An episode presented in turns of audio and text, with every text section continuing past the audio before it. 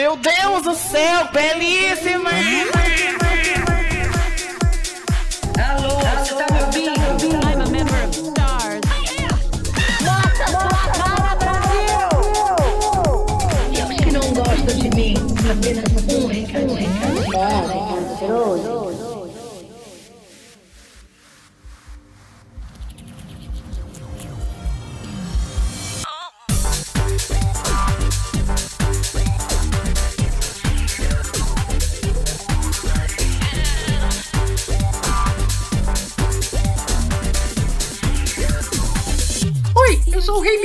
Hoje vamos gravar podcast. Aham. Meu Essa é a entrada. Deus do céu. Dessa.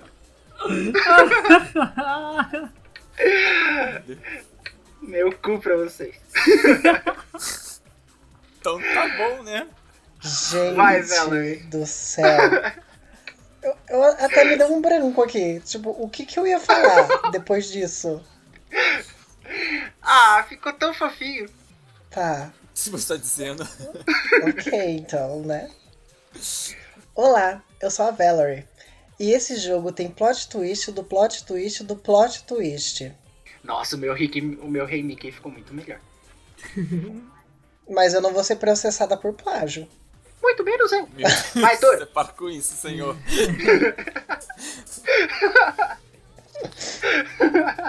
Oi, eu sou o Toro e eu queria muito que as minhas chaves abrissem pra outro mundo. Ah, dois. Olha, a sua chave abriu meu coração. Ah, Eu acho que já é o suficiente. Nossa, eu senti o impacto daqui. E só pra, e só pra completar, eu já sou o seu mundo. Ah, Nossa, mais nossa gay ainda. senhora. Olá, me chamo Laranjinha e eu sou o Nobari do Leonardo. Sejam bem-vindos a mais um episódio do Pega o Controle. E hoje, o que acontece quando você mistura Disney, RPG, ação e Final Fantasy? Hoje vamos falar de Kingdom Hearts, Sora, Mickey e sua turma pelos vários reinos da Disney e ver como surgiu essa ideia maluca, como foi a recepção desse mix de universo e tentarmos entender a história mega confusa do jogo. E para gravar com a gente hoje, pela primeira vez no podcast, a gente chamou dos patrocinadores, um, um do pessoal que apoia a gente, pelo PicPay, pelo Patreon e pelo Apoia-se, já fazendo a merchan, né, da galera que se quiser apoiar também. Então, hoje gravando com a gente aqui tá o Léo, ou o L, ou Laranjinha, ou L de laranja, você vai dele para escolher. Podem me chamar de Léo, Laranjinha, L de laranja, qualquer coisa, pra mim tá ótimo. Olá, pessoal. Então, quem quem eu sou? Eu sou simplesmente uma pessoa qualquer que patrocina esse podcast lindo, maravilhoso que, que eu escuto. Gente, eu escuto, eu escutei isso a quarentena inteira e, tipo, tô aqui. Então eu digo pra vocês, patrocinem que vocês vão chegar aqui um dia também. Só digo isso. Meu Deus, olha o nosso garoto propaganda. Metas. Metas, ó. A gente tem que atingir patrocinadores, não tem É, então, ó. Representando A partir aqui, do ó. momento que o patrocinador nos patrocinou com um milhão de dólares, aí ele veio participar do episódio. Então vocês podem ver que o L tá trabalhando bastante, ganhando bastante. Exatamente, é isso aí. Eu não recebo nada pra poder participar do podcast, mas eu pago É, pra isso. Ele tá, tá pagando pra estar aqui. Isso aí, gente. Pague pra estar aqui também. Que eu... Recebe conteúdo.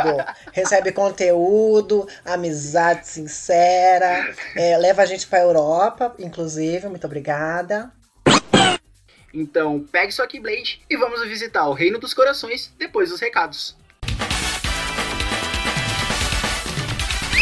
Olha a mensagem!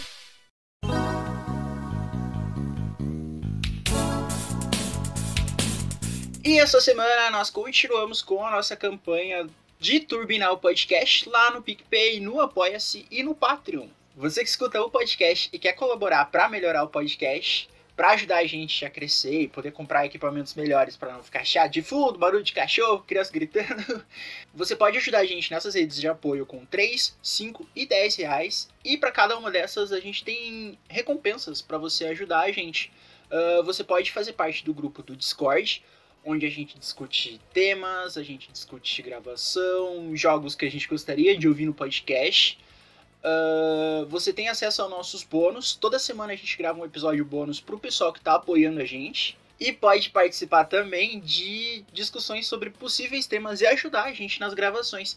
Essa semana no episódio a gente tem a participação do Léo, que é um dos patrocinadores do podcast. E, é, e ele fala. E ele sabe bastante coisa sobre Kingdom Hearts, então a gente resolveu chamar um dos nossos patrocinadores.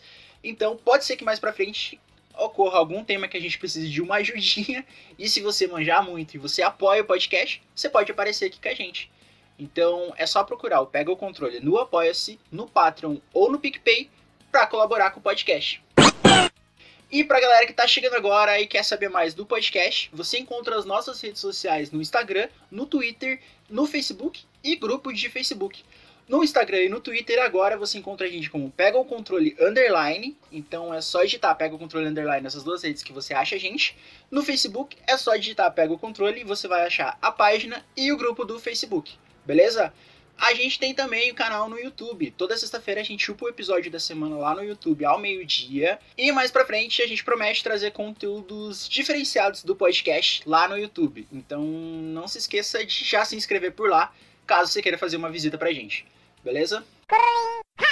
E agora a gente vai ler os recados do último episódio do podcast sobre a enquete que a gente fez lá no Instagram, no Twitter e no Facebook sobre qual série renderia um bom jogo de videogame.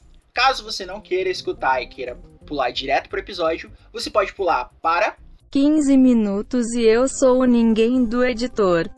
No Instagram, o mais C Júnior disse. Foi difícil esse nick, hein?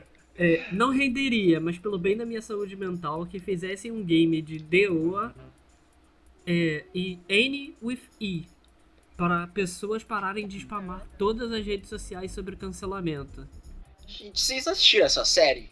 Eu assisti The Way. E o, e o Anthony? The Way eu não lembro se eu cheguei a ver alguma coisa. Porque a galera tá fazendo um fervo. Inclusive, por causa do fervo, está- eu estou começando a ficar interessado, mas tem que ver sobre o que, que é. Porque se fosse lá. Ela é hype. adotada por um casal. é, eu só não sei se é um casal de dois homens, duas mulheres, ou um casal de um homem e uma mulher. Eu sei que ela é adotada por um casal. Não fiquei nem um pouco interessado de assistir. O que que acontece na série? Ela tem, tipo, é terror, é drama? O que que é? Eu Ela é que baseada drama. em um livro. Olha a sinopse. Anne é uma história de amadurecimento sobre uma pessoa de fora que, contra todas as probabilidades e numerosos desafios, luta por amor e aceitação e por seu lugar no mundo. Meu Deus. Ah, a vida de todo mundo? É que ela passou por uma infância abusiva, passando de orfanatos em orfanatos e em casas de estranhos. E ela é enviada por engano Chiquititas. Pra viver com dois irmãos. Nossa, ela é enviada por engano, como assim? Pra viver com dois irmãos. Uma senhora mais velha e um senhor. Seu irmão mais novo. É. Tá, solteiros, não entendi. Com o tempo, Anne de 13 anos resumirá sua vida em uma grande aventura com seus amigos, familiares e conhecidos. Ah, não.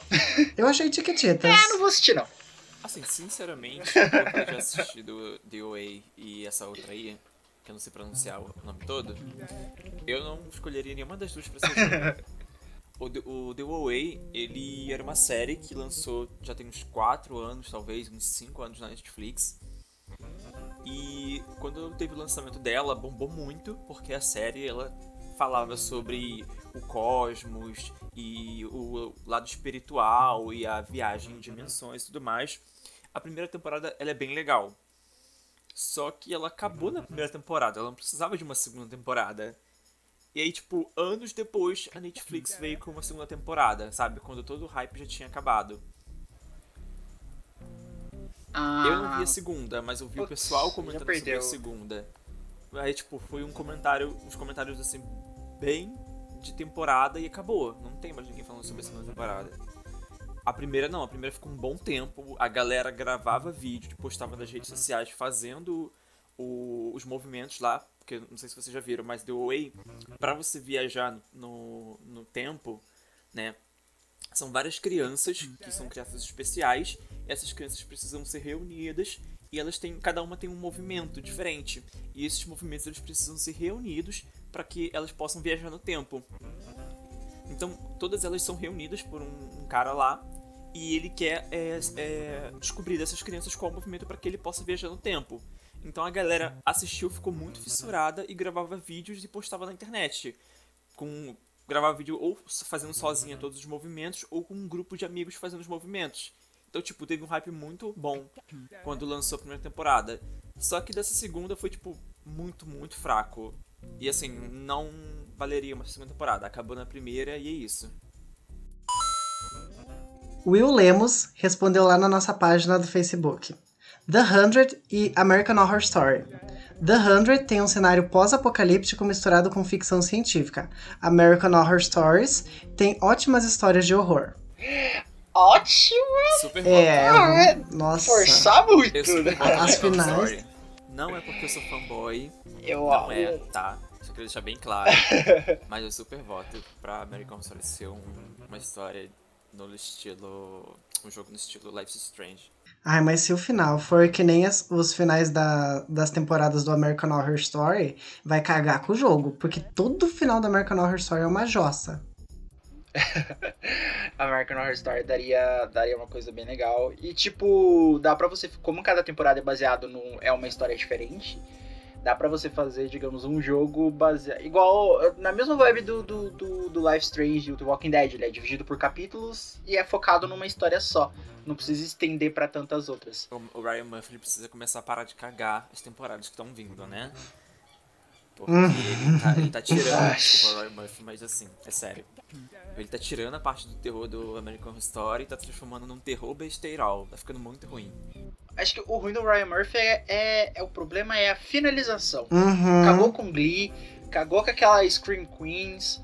ah, American Horror Story, depois da, da- do segundo ali, a- o final da primeira, a primeira temporada da casa é legal, mas a Asylum é muito foda, é muito superior Sim. a todas as outras. E depois de e em Coven ele começou a cagar com tudo. Assim, eu acho Começa que legal e vai Coven, ficando muito sem até- graça. Até dá pra engolir, hum, dá pra engolir o Coven. O Freak Show também dá pra engolir. Porque assim, até, acho que até aqui na temporada Aham. são histórias baseadas em coisas que aconteceram de fato, né? E tinha um certo toque de terror. Uhum. Mas depois dali, só Jesus na causa. Os comentários seriam do grupo do Facebook. É, o primeiro comentário é do Vlamon Rodrigo. Ele disse o seguinte: Demolidor, no caso a série Demolidor da Netflix, por conta das artes marciais e estrutura da história. Eu não assisti a série Demolidor. Eu, ah, eu tava me baseando mais pelo, por conta do filme, mas eu acho que daria sim um ótimo jogo. Eu assisti a primeira temporada. A primeira temporada é muito legal. Eu acho que daria um jogo. Sabe o, o que fizeram com o Batman? Sei. Eu acho que ficaria muito legal na, na, naquela pegada dele pela cidade e, e tudo mais. Acho que daria uma, uma pegada muito da hora. Um demolidor naquele estilo. Então, pelo que eu tinha feito de pesquisa, o Demolidor chegou a receber um jogo, mas o jogo foi cancelado. Então, era uma coisa assim que estava em desenvolvimento e aí não andou. Então, pessoas já, já tinham pensado nisso. Ah, é porque eles estavam prestes a lançar um filme baseado no personagem. E aí, por isso que eles fizeram um jogo. Só que a. A Marvel preferiu não autorizar o lançamento por causa que eles não queriam prejudicar a imagem do personagem. Ai. Ah, então era na época que lançaram o filme com, com o Ben Affleck, Uhum. que flopou bastante. Ah, não. Então. Nossa, é. tem tempo então. Uhum. O pessoal até brinca que depois saiu Electra, né? E Electra é tipo o pior filme existente. super-herói. Conseguiu cagar mais Ah, ainda com a, Electra. Podia ter um remake? história. Um reboot? Podia, mas eu gosto. Nossa, é horrível aquele filme, aquele L. Eu gosto. A deixa. treta, a treta do jogo é muito grande. Olha isso aqui. É, teve os bafafá lá, aí é, para piorar, piorar a situação, a 5000 FT Inc. viu-se obrigada a desenvolver sua própria engine, já que a editora não pagou o licenciamento para usar a que era oferecida pela Renderware. Isso somado a um atraso no lançamento, problemas técnicos e até o uso de drogas por parte dos funcionários. Fez com que o desenvolvimento se tornasse um inferno e mesmo com o projeto estando perto de ser concluído, concluído a Marvel cancelou o lançamento do game. É porque nessa época a Marvel tava passando por aquele processo de. de, de quase falência, né? Então, tipo. Ela não ia arriscar lançar um- uma coisa bosta pra ela perder mais dinheiro ainda. Então, o filme já não rendeu muito depois que foi lançado. Então era bem melhor evitado gastar dinheiro com uma coisa que, que flopou muito, não deu retorno, e fazer um jogo que jogos de sobre filmes e séries têm aquela maldição de que sempre são uma bomba. Né? Então é melhor não arriscar.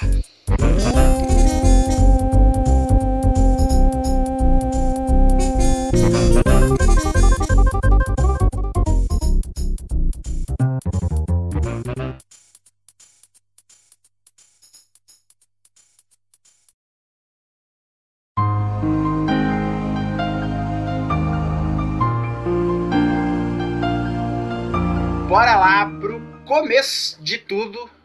Como surgiu a ideia da Disney se juntar com a Square? Ela acordou de um sonho muito profundo, resolveu tomar café, tomou um remedinho e falou assim: putz, por que, que eu não junto os personagens do Final Fantasy, que é um jogo que eu jogo desde a minha infância, com a Disney? Putz, que ideia maravilhosa! É isso. Foi assim. Ixi, amiga, esse remédio tá fraco, nem bateu. Aí nasceu Kingdom Hearts.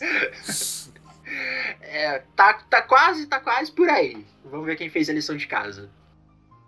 Eu pesquisei e não encontrei. Beijo, já digo. Meu Deus, e a gay joga essa porra. Gente, eu jogo, eu jogo, eu sou fã fanática, eu joguei todos os jogos, eu sei a história de todos os jogos, mas não sei o início. É por isso que eu tô aqui, pra poder saber o início antes de todo mundo. Viu? Pega o controle que é a minha cultura. Exatamente.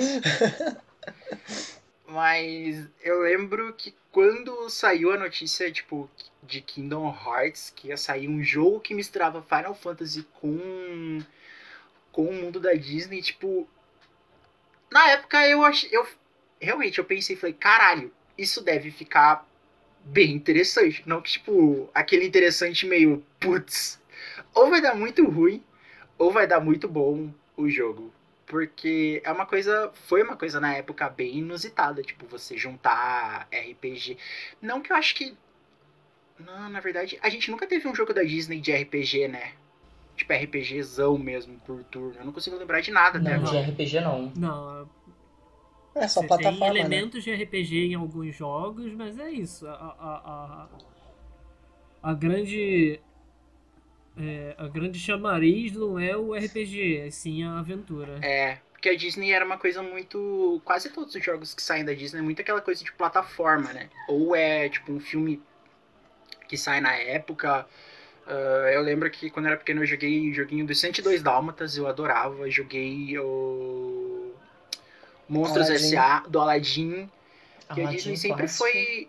Sempre foi nessa vibe meio, meio plataforma. Ou era plataforma ou joguinho de corrida. Que eu lembro que tinha um de corrida da Disney. Então, RPG até então a gente não tinha nada. E quando anunciaram, tipo, pegou todo mundo de surpresa, né? Porque todo mundo ficou pensando. "Ok, Eu vou matar algumas pessoas que estão aqui em casa. Olha, não sei se todo mundo ficou pensando, tipo.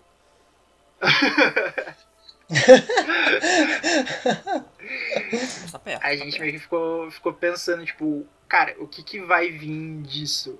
E quando Kingdom Hearts chegou, tipo, meio que explodiu a cabeça de todo mundo, porque era uma coisa muito diferente.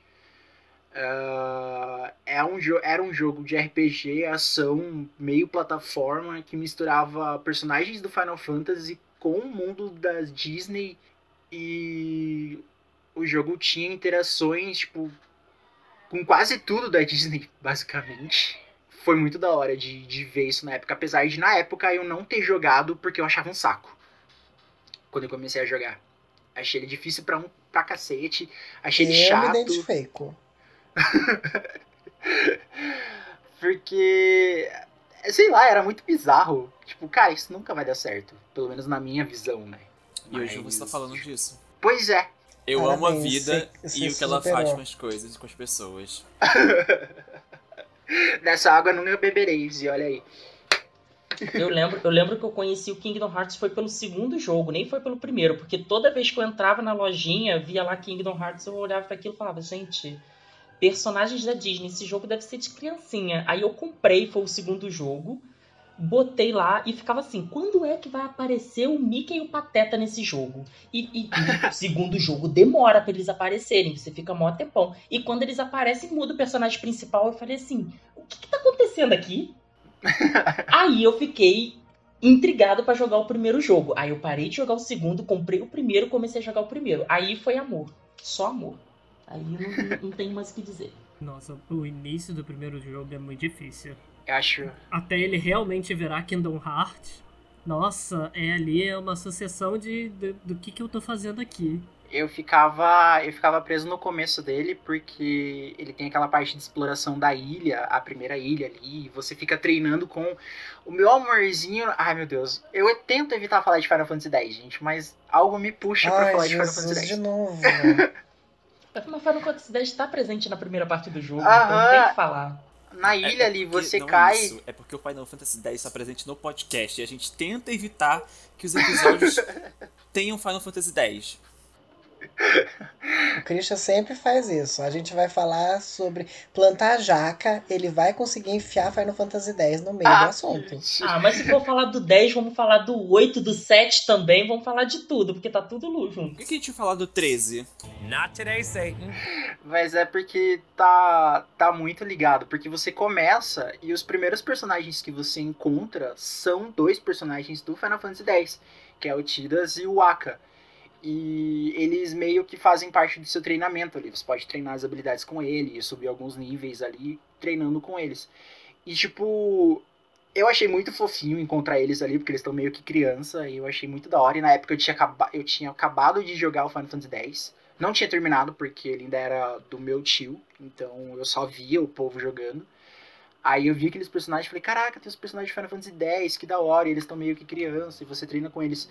Só que é muito difícil de você lutar, porque ele usa uma, uma mecânica de batalha, sei lá, bem diferente. Porque ao mesmo tempo que você ataca, se você atacar ao mesmo tempo que o inimigo, você defende ou, ou, ou trava o golpe do inimigo e, e você pode dar contra-ataque, é aquilo dali que, que te upa de poder. E eu ficava, caralho, velho, esse troço é muito difícil desistir de jogar. Então, tipo, eu não, não ia muito longe do, do, no começo do jogo. Geralmente chegava na ilha ali, terminava a ilha, parava de jogar. Aí depois de um tempo, tá, vou tentar jogar de volta. Passava da ilha, chegava até a cidade, parava de jogar. Eu nunca passei muito do começo do jogo. Então, tipo, não. O resto do jogo eu não joguei. Você foi até o. Qual ilha? Qual mundo, quer dizer? O máximo que eu cheguei foi. Pela, la- pelas últimas lives que eu tava fazendo, que o Léo comentou, tinha o mundo do Tarzan. Eu lembro que quando eu cheguei no mundo do Tarzan, eu parei de jogar. Nossa, é, é praticamente o começo, né, Léo? É, Sim, é- é a primeira parte do jogo.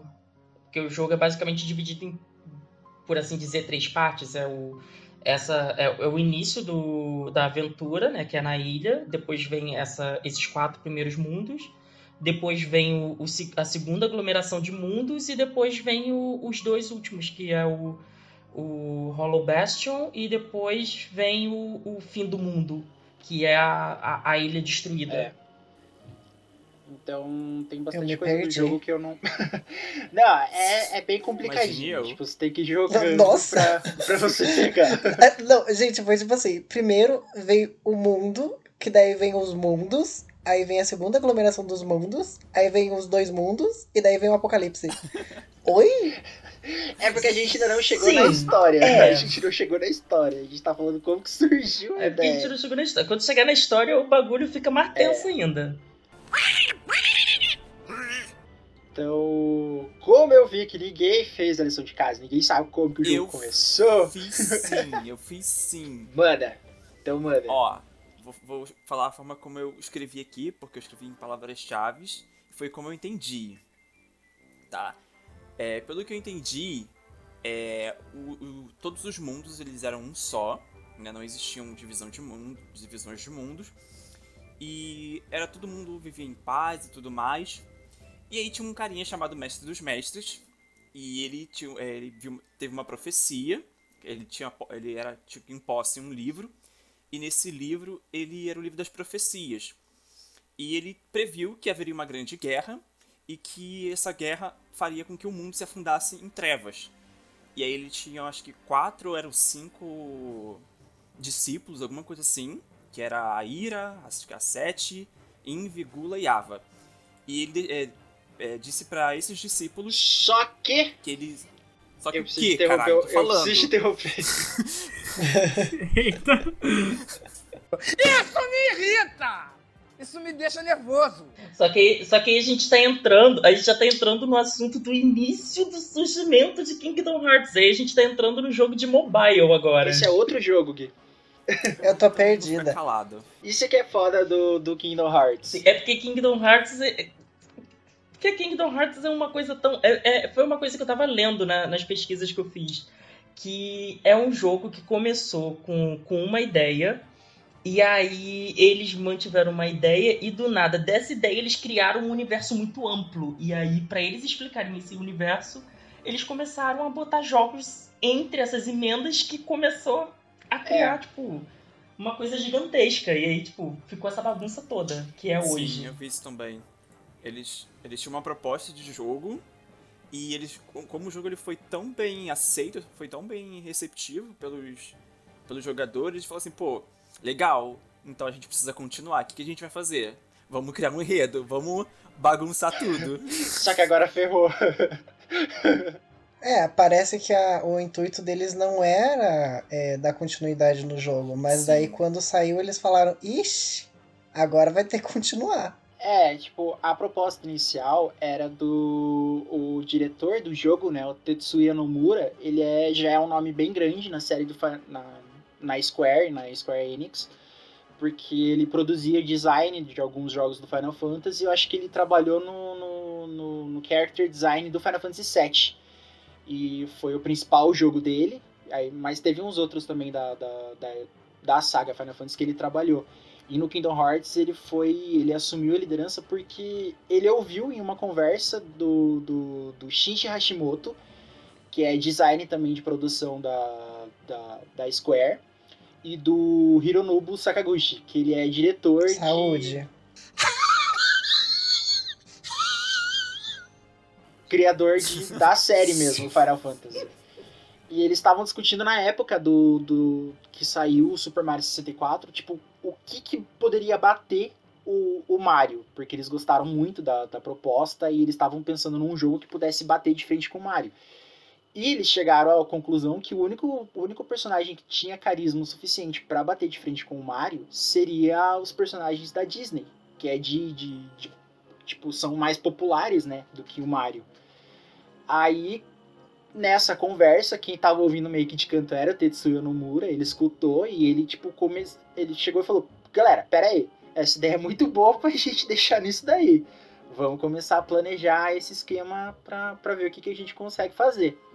E, tipo, foi passando o tempo, Reunião lá em casa pra fumar um baseado. o que que... Não, já que é pra poder, tipo, bater o Mario, eles usaram logo a arma secreta do Mario, cogumelo. Né? Não pode. Que é mais pesada e ainda. foi o roxo. o que que ele conseguiu juntar essas duas? Porque como eles trabalhavam no Japão, né, tipo, eles moram lá, no mesmo prédio da Square tinha uma divisão da Disney, que trabalhava no mesmo, no mesmo lugar no Japão. Então, tipo, pra eles conversarem era, era dois toques, né? Então o, o Hashimoto, tipo, meio que levou a ideia pra Disney e eles começaram a planejar o desenvolvimento do jogo, tipo, ali por volta de, dos anos 2000, ali eles começaram a planejar. Só que conforme foi, foi saindo o jogo, o Tetsuya foi vendo que o, o jogo tava muito Disney. Então, tipo, ele tava bem com cara de plataforma e bem aquelas coisas. E o pessoal da Square falou, pô, e o nosso lado? Que que, como, como que você vai incluir isso daí? Aí eles voltaram o esquema, revisitaram todo o jogo pra trazer o lado da Square, porque o lado da Disney tava muito maior no, no, no- no início do projeto, né? Aí eles começaram a criar uma história de background, começaram a pesquisar o conceito de, de Heartless, que são é, as pessoas sem corações, e eles queriam usar o nome Kingdom porque no, no- nos parques da Disney tem o Animal Kingdom, que serviu como inspiração pra eles, que eles queriam fazer um jogo como se fosse tipo um grande parque da Disney. Então eles já estavam trabalhando nesse no, no nome Kingdom, e quando entrou o conceito dos corações na história, daí eles juntaram. Tá, a gente tem Kingdom Hearts. Só que quando o jogo foi lançado, rolou toda aquela coisa tipo, meu Deus, o que, que é isso? E esse jogo é muito foda e tal. E teve o lance da- das continuações, que foi aí que a piração ficou gigantesca, porque eles terminaram o primeiro Kingdom Hearts e tinha muita ponta solta. Só que o que, que eles pensaram? Se o jogo não vender, beleza, morreu aqui. Se vender, aí a gente vê o que, que a gente faz. E, tipo, se ferraram, porque daí vendeu, ninguém sabia o que fazer. Falaram, gente, Não então, vamos fazer a bagunça agora. Isso, eu acho. A Disney também, ela liberou pouco, poucos direitos É. dos personagens dela. Tipo, por exemplo, Mickey, ele aparece muito pouco no primeiro jogo. Uhum. Ele é citado várias vezes, mas eh, você não vê o Mickey. Sabe? Uhum. Tanto que, inclusive, no segundo, no segundo jogo, ele tá com um disfarce. Que não dá pra ver que é o Mickey com aquele disfarce, gente. é muito difícil perceber que é o Mickey. Mas o Mickey, no primeiro jogo, a- a- até falando sobre isso, ele só aparece como uma silhueta no final do game. Ele nem Uhum, aparece. Sim. E no quando você vai ver as descrições dos personagens, o Mickey é o único personagem que não tem imagem. Mesmo quando você zera o jogo, ele não tem imagem. Ele é o único personagem sem Sim, imagem. sim. E no segundo jogo, ele aparece com aquela capa preta por conta de coisas que acontecem entre o jogo. E aí, tipo, aí começa a piração Ah, sim, toda. Com, com certeza. Mas, por exemplo, o, esse negócio dele aparecer com uma silhueta de costas e não ter imagem do Disney, do Disney, do Mickey, é porque a Disney liberou que o Mickey Mouse aparecesse uma única vez no jogo. É, ela liberou alguns personagens ali, tipo, eles tinham uma, uma vasta. Eles podiam usar alguns personagens do catálogo da Disney, mas também não era tudo, porque a Disney não é, não é louca de soltar tudo na mão dos outros, né? Especificamente o Mickey só podia aparecer uma única vez no jogo inteiro. Nossa. E é isso aí, sabe? Tipo, se vira, é isso que vocês têm. E É, aí foi que eles tiveram essa ideia brilhante de botar o Mickey com a silhueta pra justamente instigar as pessoas, né, a Uhum. tentar descobrir quem era aquele personagem misterioso. Aí também dá a ideia de que ele tava nas trevas, né? também, que é a coisa da, da história. E aí, quando acabou o primeiro e fez sucesso, aí, tipo, a Disney falou, cara, é de vocês, pode fazer o que quiser. Aí liberou muito mais personagens pra colocar no segundo jogo. Tanto que o segundo jogo tem bastante personagens novos, mas eles continuaram trabalhando com os personagens do primeiro, porque, tipo, tá, a gente já construiu uma imagem aqui, vamos tentar focar no que a gente já tem. Pra não desviar tanto. Até que. Eu acho que a Disney gostou tanto que ele- eles até pegaram os direitos do, do jogo inteiro. O- a Disney é como se fosse. é, A Disney é detentora dos, dos direitos do jogo. Até que os personagens Rico, Sora, Carrie, todos os personagens criados para esse game são da Disney. Eles não são da, da Square Enix. Eles são nomeados como personagens da Disney. A Square Enix só ficou nomeada como produtora e distribuidora do game. Nossa, mas a O Disney é é, da muito Disney. podre mesmo. Roubou tudo o jogo do povo. Sim, ela falou assim: É. fez sucesso, agora vocês podem usar tudo sem, sem me consultar, mas o jogo é meu. Ponto. Os personagens são meus. E acabou. Mas daí, voltando pra aquela parte da, da história que o, que o Gui começou a contar, por que, que aquela parte é do, do, de um outro jogo? Porque a partir do segundo que a coisa começou a ficar muito louca. Por quê? Ah, a gente tem o primeiro jogo, a história dele é até fechada, até um ponto, porque o final do, do, do primeiro jogo ele conta ali, tipo, é, ele dá uma ponta solta para uma possível continuação. Caso o jogo vendesse bem, vamos continuar daqui. Não, beleza, morreu, a ideia ficou por aqui. Ah, o jogo vendeu muito bem, vendeu horrores, tipo, não, não- acho que o primeiro Kingdom Hearts vendeu, vendeu perto de 20 milhões assim de, de unidades, então fez bastante sucesso. Quando eles começaram o processo de, de continuação, é, o Tetsuya viu, uma galera começou a, dizer, a falar para chegar pra Disney e pra Square que as crianças que jogavam o jogo queriam poder jogar isso num console portátil. Aí eles levaram o Kingdom Hearts Chain of Memories pro Game Boy Advance. Que ele é um jogo 2D, você usa cartinhas, ele é meio que um, um 2.5D ali, você usa cartas pra atacar. E... Ah, inclusive essa mecânica de usar cartas é uma bosta. Ah, é, é, é um saco. e o problema Só é que a partir daí. A partir daí começou a ficar confuso porque você precisava de um outro console pra entender a história. Porque o Kingdom Hearts 2 ele não começa no final do primeiro Kingdom Hearts. Ele já começa adiantado. E ele começa após os eventos do Kingdom Hearts do Game Boy Advance. Então você precisa ter um Game Boy Advance para você ver o que está acontecendo ali, para poder entender o começo do Kingdom Hearts 2. Então já ferrou, porque você já perde uma parte da história. Depois saiu, eles fizeram o Kingdom Hearts Chain of Memories pro PlayStation 2, mas depois de um bom tempo. Aí a gente tem esse, o Kingdom Hearts 2. Aí, se eu não me engano, saiu pro PSP o Birth by Sleep, que ele é antes do primeiro jogo. Ah, saiu pro DS o 308 Kingdom Hearts. Léo, você que manja. 388 dias e meio. É, saiu pro Nintendo DS. Não, 388 não, desculpa, 358. Errata. É, ele saiu pro, pro 3DS e ele conta a história de um outro personagem antes do Kingdom Hearts Chain of Memories. Birds by Sleep veio depois do 358 dias e meio. Provavelmente o 358 dias e meio, ele, ele vem pós segundo jogo porque ninguém entendeu quem é o Roxas na história. É. É- porque ele, Ele não é mencionado, outro- ele não é mencionado no jogo de Game Boy e ele aparece logo em seguida no segundo jogo. E fica assim, tipo, quem é esse menino? Aí eles criaram a história do 358 dias e meio, que conta a história da vida dele.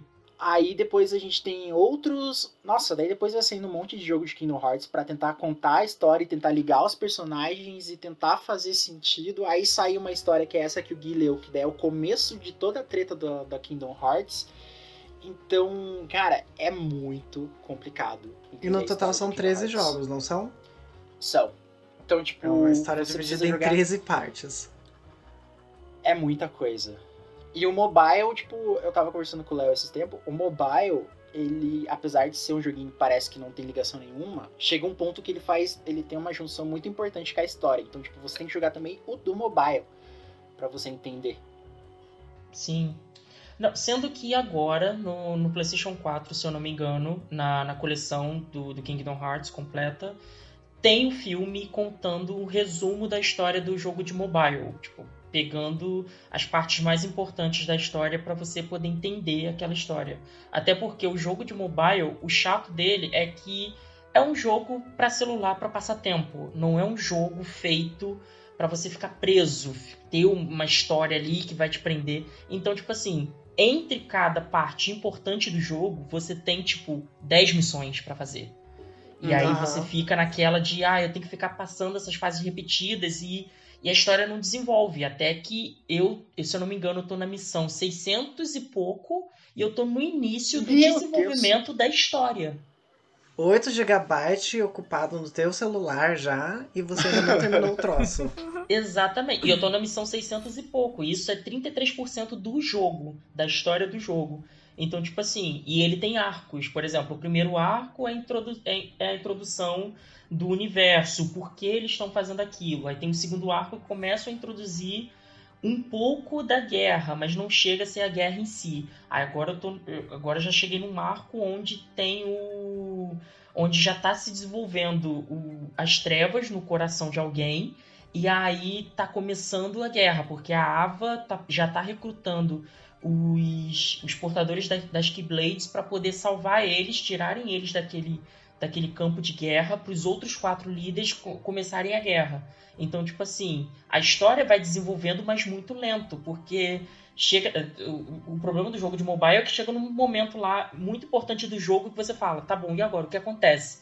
Aí vira o personagem e fala: "Ah, agora a gente tem que ir lá no mundo do Aladdin porque o, o, o carinha fugiu pra lá e a gente tem que achar ele. Aí você vai pro Aladdin, termina o arco do Aladdin, ah, o personagem que você precisa encontrar fugiu pro mundo da Cinderela. Aí você fala, porra, agora eu vou ter que ficar caçando esse personagem importante pro arco em todos os mundos até voltar pro, pro arco principal. Aí, aí você acaba jogando, tipo, 600, 700, 800, mil missões pra poder conseguir acompanhar a história. Mas É é bem o jogo conceito de parque da Disney, né? Que você paga um ingresso caro, aí você tem que aproveitar todas as atrações no menor tempo possível. Então, uma hora você tá na Aladdin, outra hora você tá na Rapunzel. E é isso, você tem que fazer valer o teu dinheiro. Exatamente.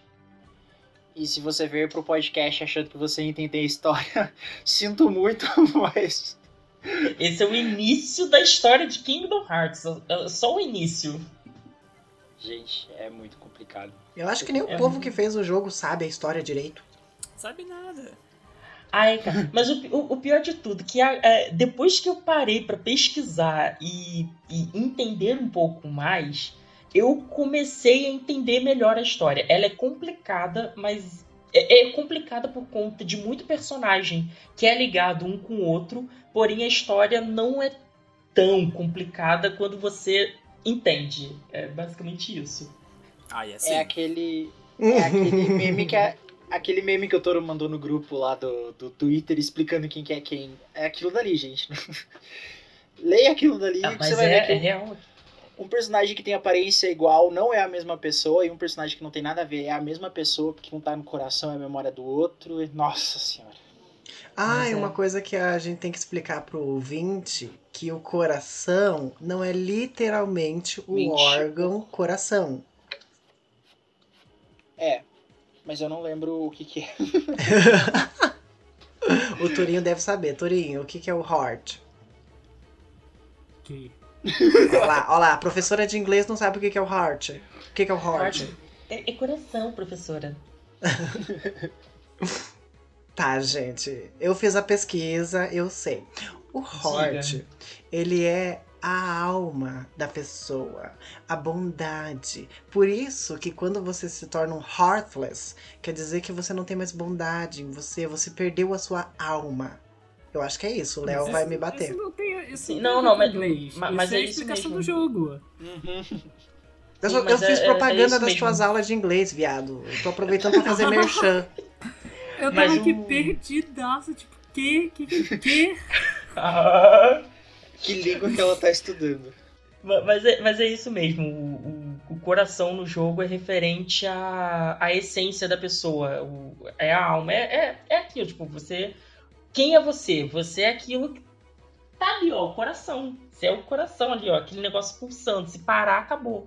Então, tipo, realmente, quando, quando o coração, quando sua alma é, é, é dominada pelas trevas, você basicamente não deixa de ser uma pessoa. Você vira um ser maligno. É, esse, esse é o conceito do jogo, basicamente.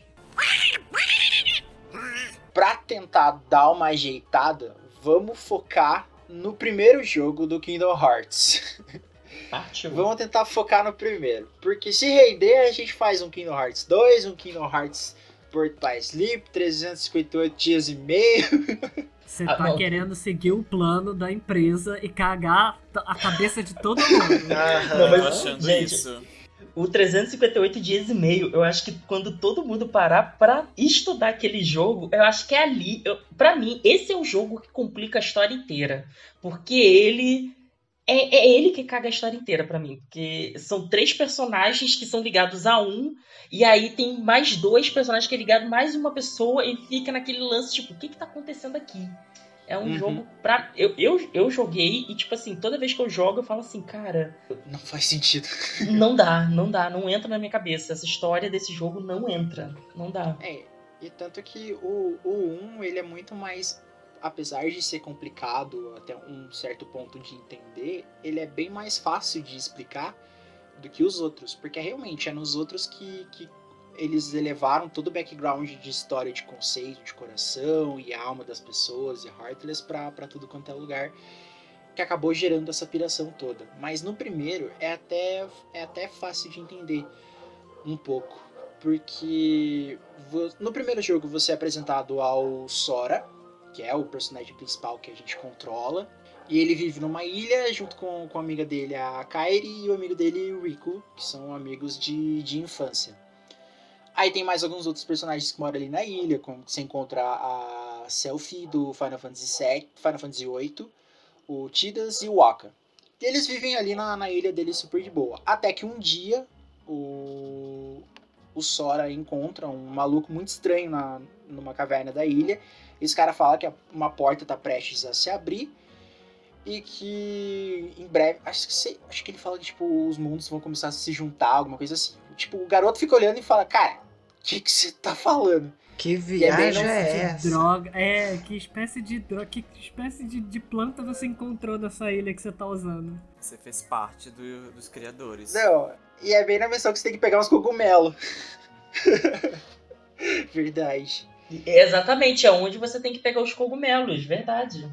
Então tá esse maluco fumando os cogumelos lá e ele tenta te explicar tudo isso, o garoto não entende nada e ele desaparece. E numa noite, essa ilha é atacada por algumas criaturas, tipo, eles são uns bichinhos pequenininhos, todo de, de preto com os olhões grandes amarelo.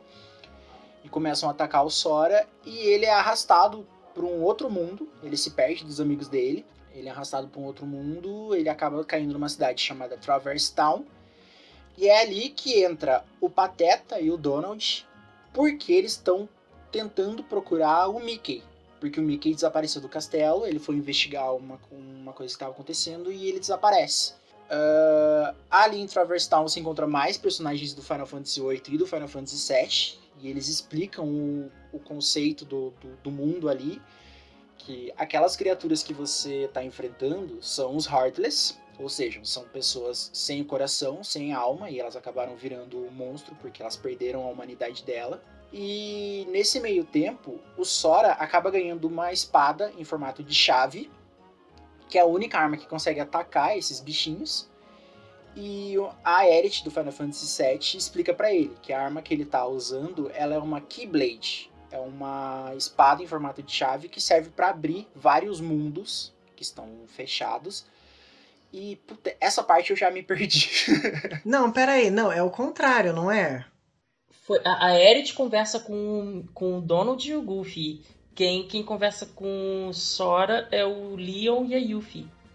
é, Que é simultâneo, tipo, enquanto o Donald e o Goofy tá tentando entender, tipo, aonde deve estar a Keyblade com a o- no quarto ao lado tá acontecendo da explicação pro Sora. Do que, que é todo esse conceito todo. E a Keyblade, ela não é para fechar as portas dos mundos? Sim, Ela não É é, pra pra abrir, fechar. é pra fechar. Mas ela, fecha e ela abre. sim, a, a Keyblade, na verdade, o conceito dela é fechar Mas o que eu entendo, o que eu por- entendo por chave é isso. Você abre e você Sim. fecha. Sim, sim, tem. é, você pode ab- tanto abrir como fechar. Mas o conceito é eles fecharem o. É como se fossem fechar as trevas desse mundo. Tipo, eles usam É. a- as Keyblades nas Keyholes, que são como se fossem fechaduras onde vive. É, é, aonde fica o coração do mundo, onde fica o- a alma do mundo. E, e- e, tipo assim, os Heartless é, é explicado no. Aí já, já entra os reports do, do Ansem, que é o, o- Eu não vou dar spoiler agora, mas enfim. Ah, nos reports do Ansem, ele explica que os Heartless, eles, eles, quando eles começam a possuir o coração dos humanos, eles começam a ir atrás de novos corações. E eles começam a se multiplicar por conta disso. E, e não só atrás de corações dos humanos, mas sim do coração do mundo. Por isso que começa, por isso que a ilha do Sora é destruído, por isso que vários outros mundos são destruídos, que são as estrelas cadentes. Que é porque o coração do mundo está sendo destruído. E a função do Sora é fechar é, esses corações. Fechar para que a escuridão não, não, Não consuma entrar. aquele Uhum. planeta. Ai, peraí, peraí. Tem, tem uma coisa que a gente precisa explicar. Que o, o ele falou que o Ensen, o Ensen, ele é um pesquisador importante para a história. É, eles Uhum. têm que ficar viajando pelos mundos, porque esse pesquisador fez um estudo sobre os tal dos Heartless. E aí, para eles poderem proteger os mundos e combater os Heartless, a pesquisa se espalhou por vários mundos. Tipo, olha o conceito, né? As, as gays não tinham criatividade para montar a história do troço. Mas ok. O Darwin As- da, do Kingdom Hearts. é, tipo, ok, né? Alguém foi e saiu distribuindo página pra tudo quanto que é lado dos mundos, mas ok. Aí eles têm que viajar por esses mundos, fechando os corações e buscando a pesquisa do, do Ensign pra poder combater os Heartless, né? Sim, sim. Eu acho que, que é, esse, esse lance de dividir os reports do Ensign é, não é porque, tipo, pra. Ah, você precisa encontrar e tá tudo separado. Mas sim porque ali tem informações muito importantes, muito. É, como se fala? É porque a pesquisa dele é em cima da escuridão. E ele se vende a escuridão. Então ele, ele começa a dar informações muito importantes de como consumir, como controlar essa escuridão. Então, por ser um. E tem que fazer a gameplay render. também, né? Exatamente, mas por ser. É, isso que eu fiquei pensando. Tipo, como convencer o- a pessoa a fugir pra tudo quanto que é canto. Exatamente, mas, por, mas a, a ideia principal é, por ser informações muito importantes que em mãos erradas podem oca- ocasionar coisas ruins, esses reports foram separados para ninguém ter Ah, acesso a eles entendi. completo. Tipo as Dragon Ball. É, Exatamente. Porque ali tem informações muito assim, tipo, cara, eu vivi isso aqui, eu tô escrevendo isso aqui e eu consegui controlar as trevas. Ponto. É, é basicamente isso, o resumo de todos os reports juntos. E o pior é que nesse tempo que o, o Sora foi sugado pra outro, pra Traverse Town, o a Kairi e o Rico, eles também foram sugados, só que tipo, eles meio que se perderam, né? Você não encontra eles até uma altura, porque você começa a descobrir que por trás desses ataques aos mundos que tá acontecendo, a princípio, a grande vilã que tá atacando os lugares é a Malévola. Então, tipo, ela se juntou com todos os outros vilões da Disney e eles estão tentando uma forma de, de acabar com os outros mundos. Eu acho legal dessa parte que tem uma, uma coisa que quando você vai para um, um, um desenho, digamos, você cai no mundo da Alice, você não pode contar que você é um mundo de fora é, e que existe outros mundos de desenho também, porque pode dar um rebuliço muito maior, né, no, no mundo deles. Tipo, um mundo não pode ficar sabendo da existência do outro. É bem É tipo se o ZT chegar aqui na Terra. Nossa, vai dar ruim. Vai dar ruim, Eles têm que falar que já mora aqui já. Aí dá pra, dá pra gente. Eles têm que ser reptilianos. Aí. Inclusive é por isso que o Sora e o Pateta e o Donald eles assumem várias formas. né? É.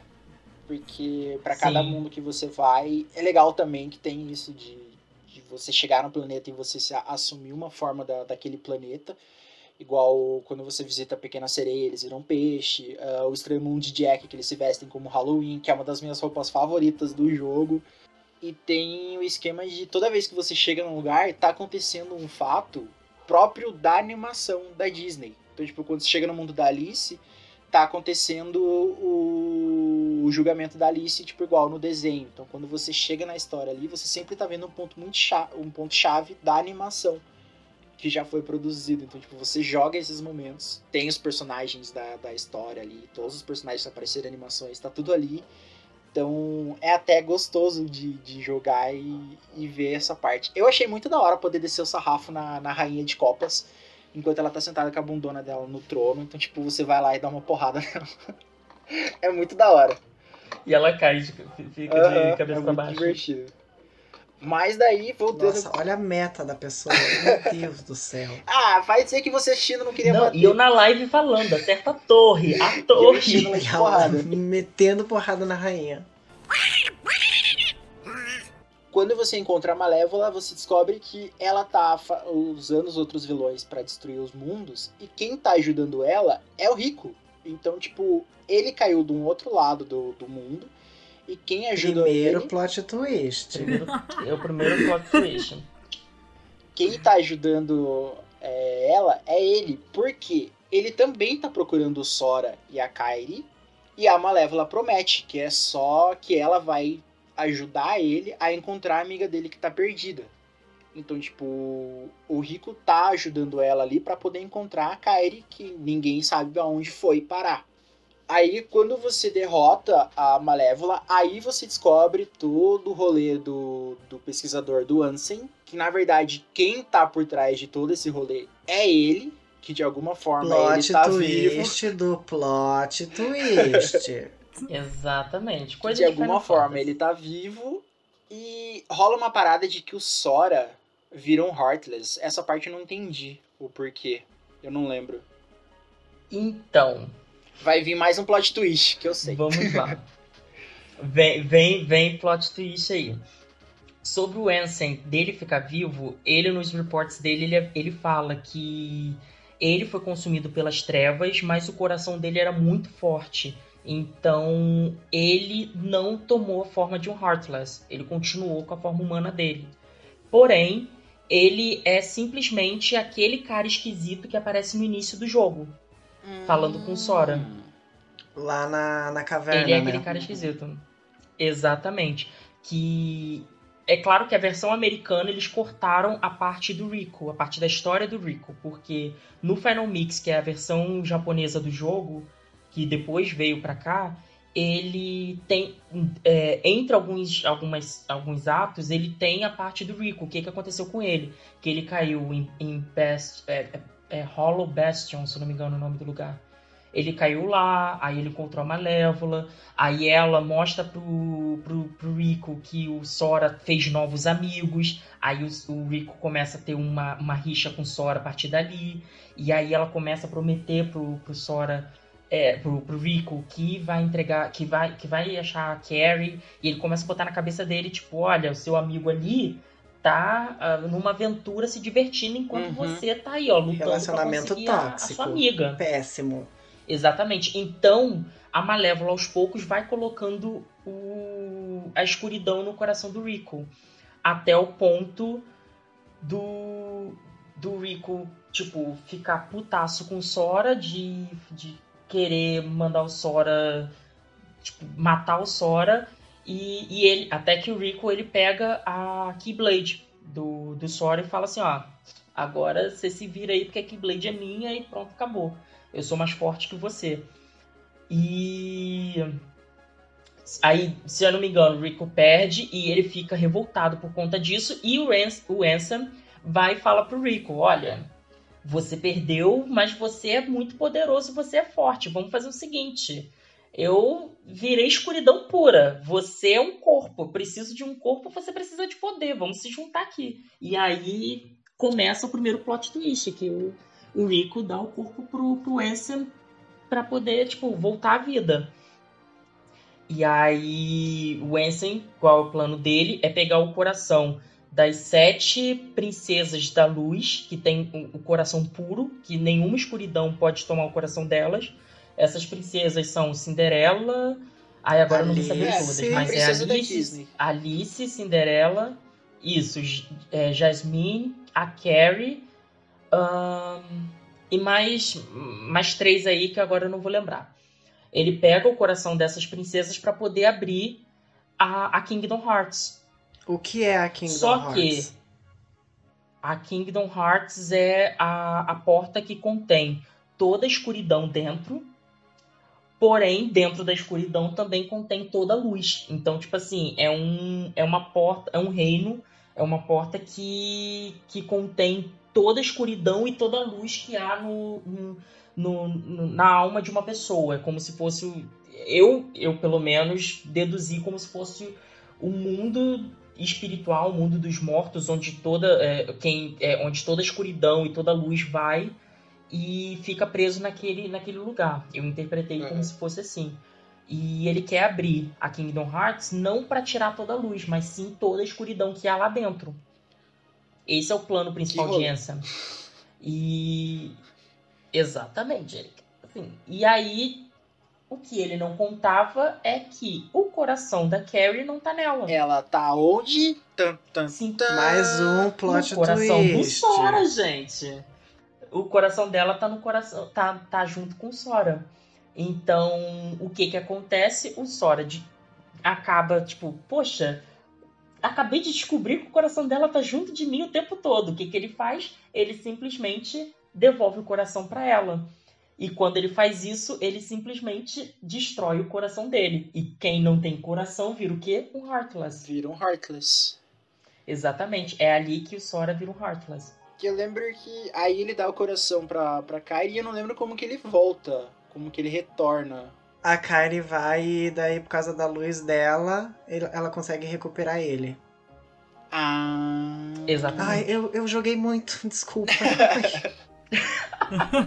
É porque ela reconhece ele como Heartless. Quando ela vê um Heartless ali, tipo, entre vários Heartless, que tem muitos em volta dela, ela vira e fala: Ai, até o, esse Heartlessinho ficava seguindo o, o grupo do Pato Donald, do Sim. Pateta, e não desgrudava Aí deles. quando ela, ela olha assim e fala: Ele é o Sora! E abraça ele assim e ele volta na forma humana Tem dele. uma coisa errada com esse bicho.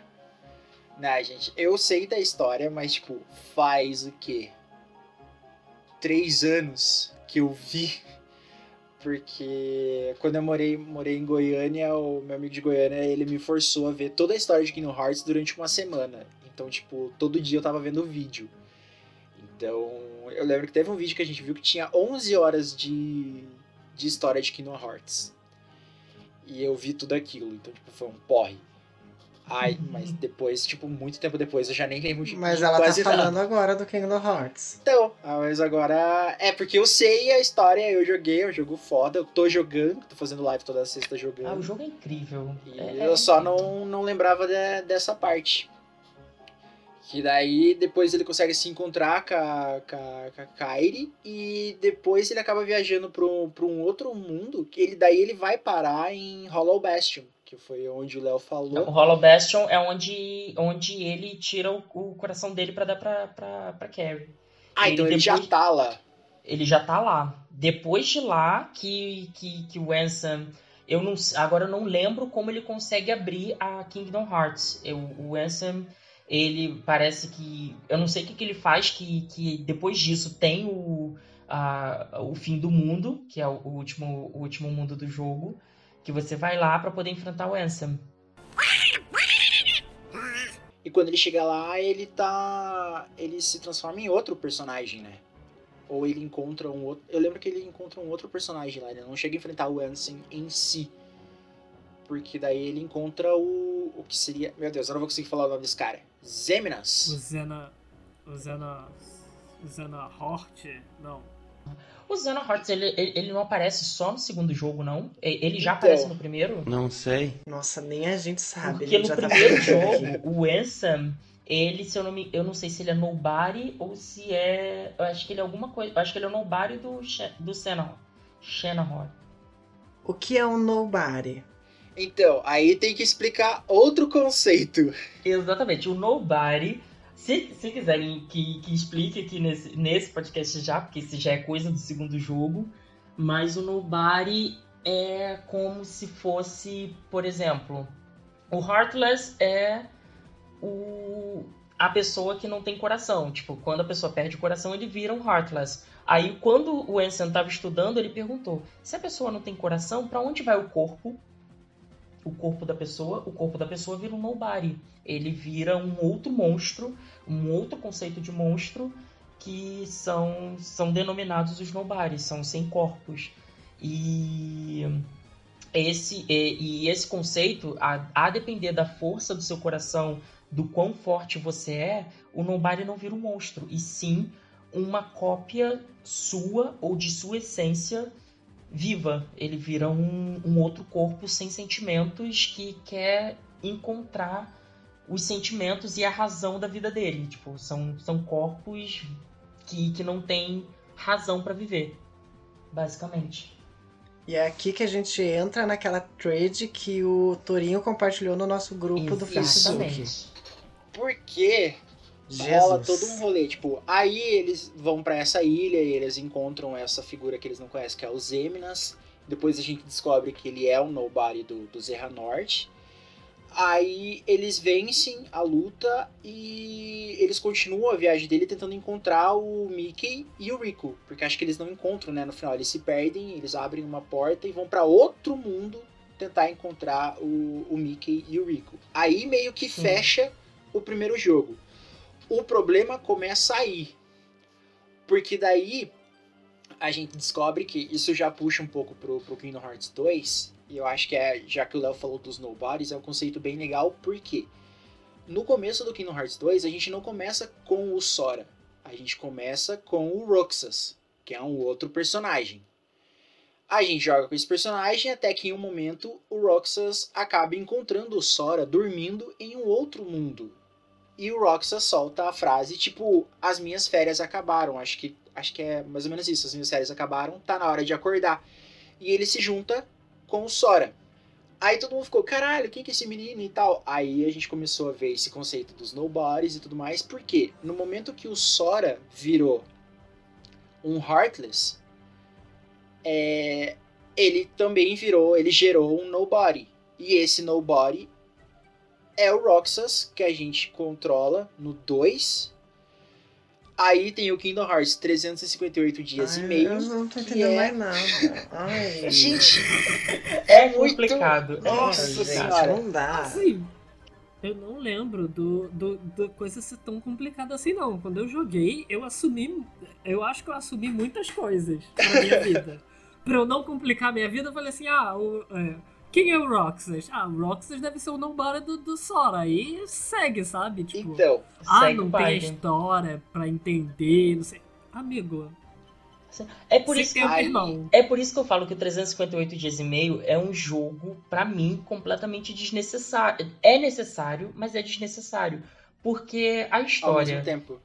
entre o. É, porque quando eles vão para pro Castle of Illusion no, no jogo de Game Boy, eles têm lá o conceito, tudo bonitinho, dos nobares e papapá, mas não tem o Roxas. O Roxas aparece nesse 358 dias e meio pra explicar a origem dele. Ponto. É apenas isso. Esse jogo é apenas pra explicar a origem do, do Roxas, que é o início da vida dele e 358 dias e meio até, até o final. Então você passa pelos 358 dias e meio da, da vida dele. Então, tipo assim, é só, um, é só um jogo que explica quem é o Roxas. Tipo, e quando você vai tentar entender, eles confundem mais sua cabeça, porque no jogo eles enfiam lá uma personagem que é parte da memória da Carrie com parte da memória do Sora e parte da memória do Roxas. Então o Roxas tem que matar essa, essa, esse ser que aparece, que vira super amiga dele, ele tem que destruir esse ser para poder assumir as memórias do, do Sora, para conseguir reviver ele. Bota a música da Ludmilla aqui no fundo. Pelo amor de Deus. Entendeu todo o rolê? Aí, tipo, se você perde o Chain of Memories, você perde um. Eu lembro que eu tinha uma revista, que a gente como fazia coleção de revista de videogame, e saiu a matéria do Kingdom Hearts 2 explicando todos os personagens. E aparecia uma personagem que eu não sabia quem que era, que era uma menina loirinha, a Naminé. E eu ficava, gente, da onde é essa menina? Que ela não aparece no 1 e todo mundo já tá falando e dá toda a história dela. Aí depois que eu descobri, ela é uma personagem importante que aparece no jogo do Game Boy. Aí eu ficava, cara, eu só tenho um Play 2, eu nunca vou ter um Game Boy na vida. Como que eu vou entender a história? Aí, tipo, daí eu já desisti de Kingdom Hearts, porque começou a sair jogos da série pra outras plataformas, eu fiquei, cara, é uma história que eu nunca vou conseguir entender. Então, mas não sabia que o capitalismo ia forçar uma coletânea em todo console que existe hoje em dia. Então, hoje dá pra entender. Mas na Hoje época. Mas mesmo assim, pesquisando na internet, não dá pra Eu entender. era viciadíssimo na música do 2. Ai. Qual é Gente, pera. Vamos, vamos, Sanctuary. vamos fazer assim. A gente encerrou a confusão do 1. Começamos a confusão do 2 e do 358 dias e meio. Não, e a gente Beleza, deixou gente. muita coisa pra trás, na verdade, do 1 Nossa, ainda. Tem vários Deixou- do primeiro jogo do primeiro jogo deixou assim algumas coisinhas assim muito importantes Mas é isso, porque o jogo é assim mesmo. Eles fazem um- uma coisa importante aqui, você descobre 10 jogos depois que aquilo era importante. sim Conceito Kingdom Hearts. assim. É porque o Toro chegou numa parte que é a parte que eu simplesmente amo da franquia do Kingdom Hearts, que são as músicas. Gente, eu sou apaixonado pelas músicas do Kingdom Hearts. Sanctuary, a. Ai meu Deus! A primeira do primeiro jogo. Simple and clean. Gente, são. A bicha é muito viciada. Gente, tem isso no meu Spotify, cara. Aham. Inclusive, você pode achar esse podcast no Spotify. O link, meu pai. É igual. Cara, é muito conceito Kingdom Hearts, entendeu? Tipo, ele jogou um fato assim. Três minutos depois a gente descobriu que aquele fato era importante. Eu gosto assim. Muito bom. Querido, comigo é assim, auto-merchan. Colocou no podcast, eu vou fazer merchan o tempo todo. Arrasou. Gente, sério, a, a música é muito boa. A Sanctuary é muito boa, né, Toro? Sim, eu adoro, eu amo que, tipo, aquele trailerzinho que eles fizeram pra vender o, o jogo 2 com a Sanctuary. Nossa, é tudo pra mim aquele trailer. Não, e a música, ela é meio confusa, porque, tipo, no meio tem umas partes que é de trás pra frente, então fica um, Sim, umas sim. vozes muito estranhas. E, tipo, eu acho muito da hora. Só que quem escuta que não conhece, fica... que diacho de música é essa? Que tipo de música da Xuxa é essa? Exatamente. Sim. E a letra da música também é muito linda. Eu já falei, eu já, já falei pra mozão. Eu quero entrar no casamento Com o CD da Xuxa pra música. trás. exatamente com é, ou Simple and Clean ou Sanctuary. Eu falei, você pode escolher, mas tem que ser Kingdom Hearts. Por favor. Mas o, se as músicas são tão boas, eu não sei, né? Eu, é, nessa parte eu não cheguei. Porque eu sabia que a gente ia falar só do 1. A gente já tá, né? Mas Kingdom Já Hearts tem jogo com. desses de tipo ficar tocando musiquinha, que nem Final Fantasy tem? Agora, tá tem. saindo. Agora tem. E vou te falar uma Ah, coisa. aquela novidade, verdade. Exatamente. Agora da Pequena tem. Sereia é o mundo de ficar tocando musiquinha. Sim, no, no segundo jogo, o mundo da Pequena Sereia é apenas música. Mas agora tem o jogo só de músicas do Kingdom Hearts. Acho que são mais de 150 músicas, pelo visto. E é um jogo canônico a história. Então, traduzindo, você tem que jogar aquele jogo pra poder entender o que, que vai acontecer no próximo Kingdom Hearts. Ai, gente, essas músicas é muito boa. Eu voltava do, do serviço cantando Simple and Clean. Gente, eu faço show de drag aqui em casa, sozinho na frente do espelho, escutando Simple and Clean. Eu gosto do remix, eu não sei qual versão do Kingdom Hearts que é, que tem o remix do Simple and Clean. Eu adoro aquela versão. Ah, eu acho que é o, 3, o 3D também tem um remix, mas eu não sei se é do Sanctuary ou se é do Simple and Clean.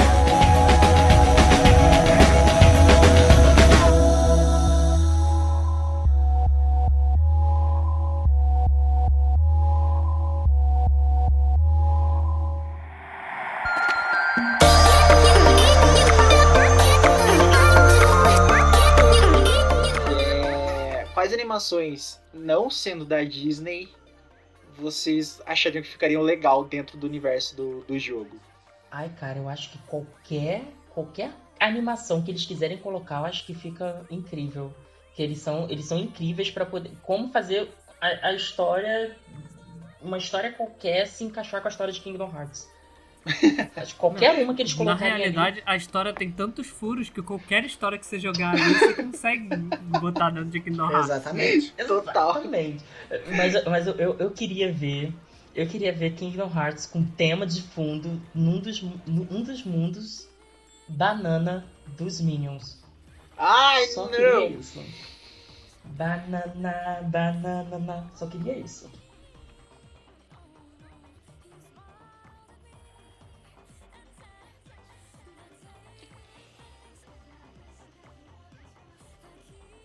Aham.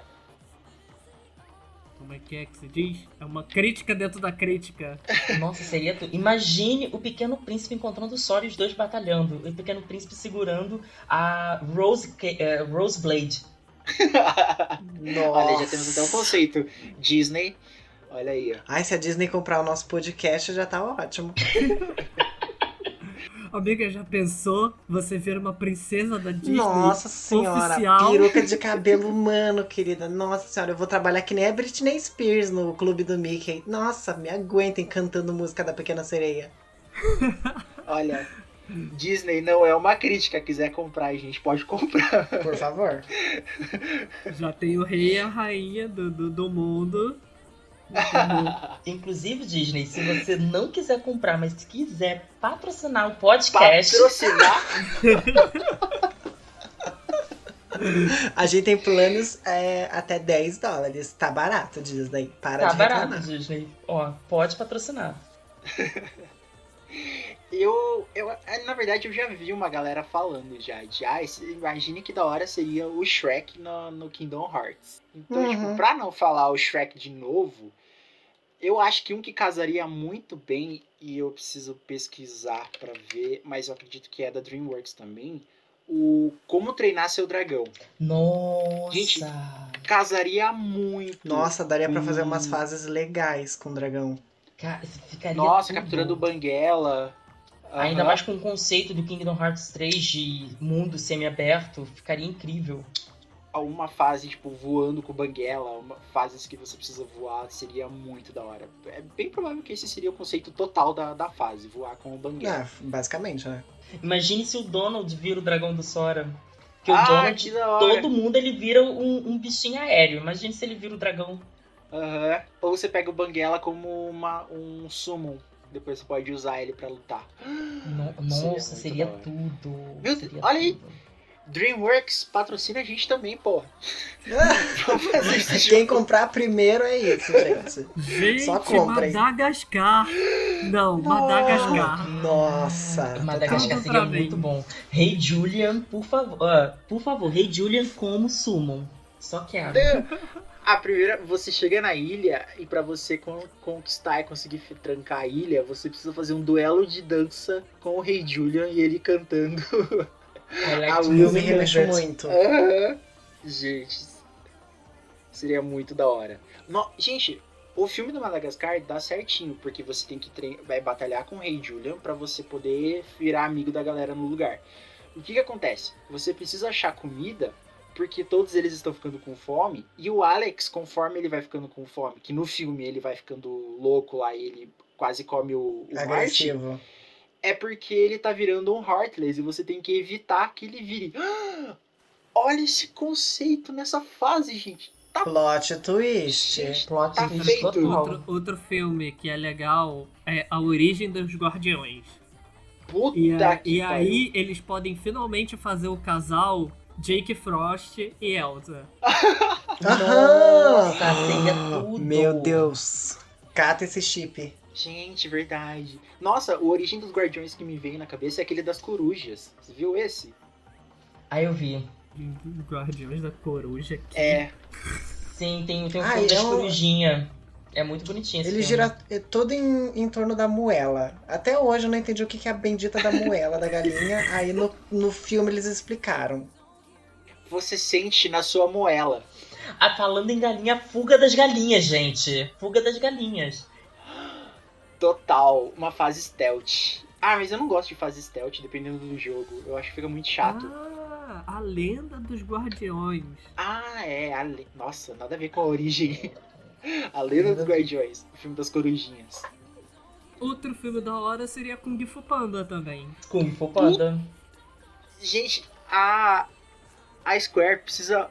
Não, eles precisam se mudar e ir trabalhar no prédio da Dreamworks. Porque. Mas antes, antes da Square tra- é, trabalhar do lado da DreamWorks, por favor, Square Enix, escute o podcast pra você ter todas essas ideias antes de apresentar pra DreamWorks. Obrigada. gente, eu só queria deixar claro. a gente, por A favor. gente, a gente não tá pagando essa pessoa, tá? Ela tá falando por livre e espontânea vontade. Na verdade é o contrário.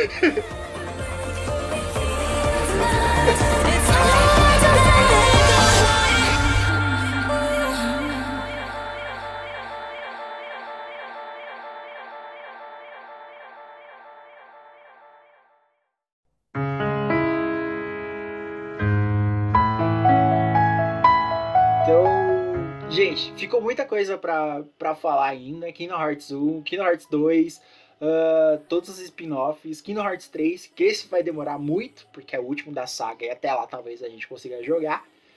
Então, deixa aí comentário, manda sugestão pra gente, caso vocês gostem da ideia de ter uma parte 2, parte 3, parte 4, 5, 6, 7 até o 13. Então, agora para fazer esse rolê acontecer é com vocês. Exatamente. E por favor, escolham, es- ó, escolham a parte 2 de Kingdom Hearts pra eu aparecer aqui de volta. Pelo amor de Deus, não pedi nada de vocês. Então, pra finalizar, Léo, o que, que você tá jogando essa semana pra indicar pro pessoal? Ai, gente, eu tô jogando um jogo maravilhoso que eu tô quase arrancando meu cabelo todinho, Desgaia.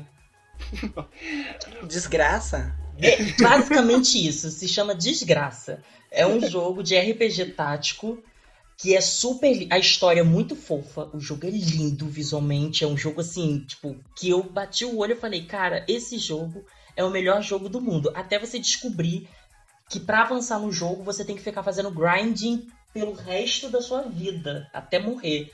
Eu tô assim, tipo, não aguento mais jogar aquele jogo, mas eu quero, eu quero terminar ele. Se Deus quiser, eu conseguir um dia. Ah, então, eu, eu baixei dois jogos, mas eu não posso falar quais são os jogos, porque esses jogos eu vou levar pro, Pro Batalha, de Jogos. Jogos. Então eu não posso mencionar, mas ó, são jogos muito bons, por isso joguem, tá?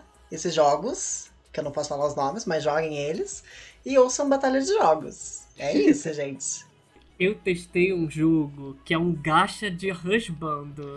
Ah, o, o Toro é essa pegada, né? Tudo jogo que ele traz é gacha. Amigo, eu tô sem.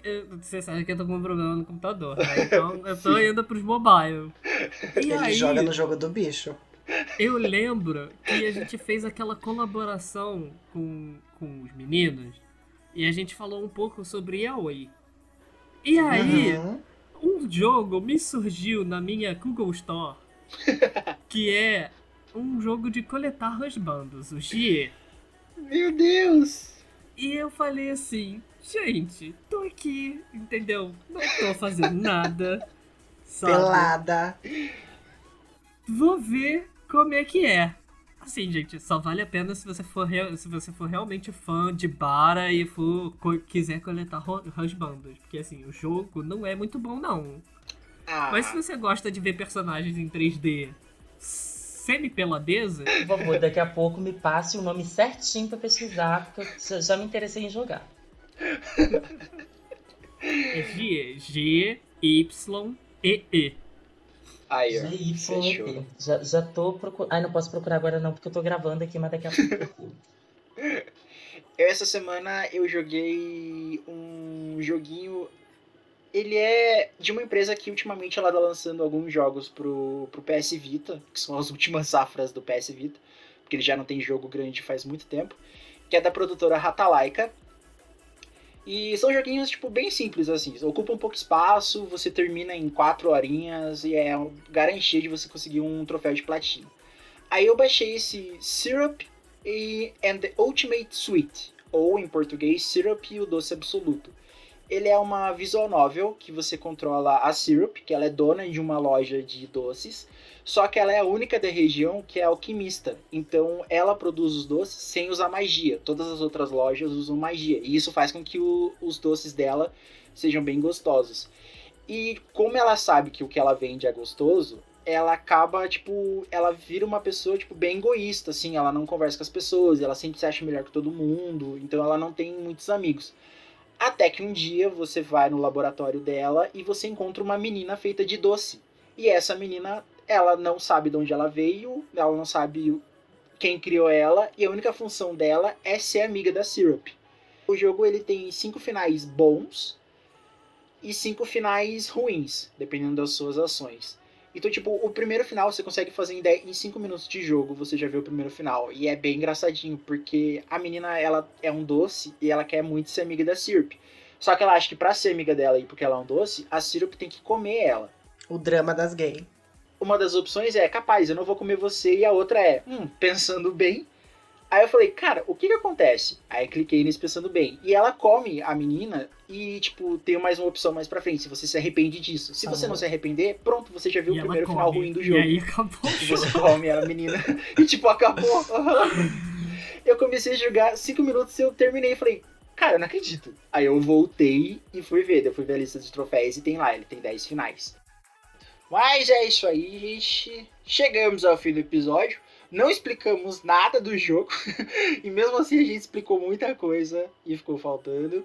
Mais pra frente vai ser um episódio novo. Léo, brigadão por ter topado gravar com a gente. Ai, de nada, gente. Podem me convidar quando quiserem. Eu nem vou aceitar. eu mandei, perguntei pro Léo se ele queria participar pra gente falar de Kingdom Hearts e ele me mandou um áudio gritando. Falei, senhor, a pessoa tá empolgadíssima. Gente, eu surtei, realmente, eu surtei, eu não esperava. eu não esperava. Li- literalmente eu não esperava. Quando o Cris mandou mensagem, eu falei assim, ele perguntou, você tá livre? Eu falei, não, mas eu quero gravar, não importa, eu vou dar um jeito na minha agenda. Aí ele, cara, não vai ficar tão tarde pra você não? Eu falei, não, não, não, pra mim não importa. Deixa, eu, eu fico acordado até 5 horas da manhã, mas eu vou falar de Kingdom Hearts. Pelo amor de Deus. Eu, eu tava jogando Tokiden com, o Léo e, tipo, eu ia até uma hora da manhã aqui. Eu ficava, caralho, Léo, eu vou dormir porque tá muito tarde. E ele, pois é, aqui já é seis horas. E eu, caralho, velho, você não dorme nem, A- velho." Agora, neste exato momento, ouvintes, agora, neste exato momento, são 2h39 da manhã. Gente, aqui pra gente é 10h40. Senhor amado. Isso Mas- é porque eu amo vocês, ouvintes. entendeu? Vocês! Eu tô fazendo isso por vocês. Já achei a pessoa pra gravar a nossa propaganda de merchan do podcast, ó. Mas, então, fechou, gente. Até semana que vem e falou! Falou. Tchau. Tchau!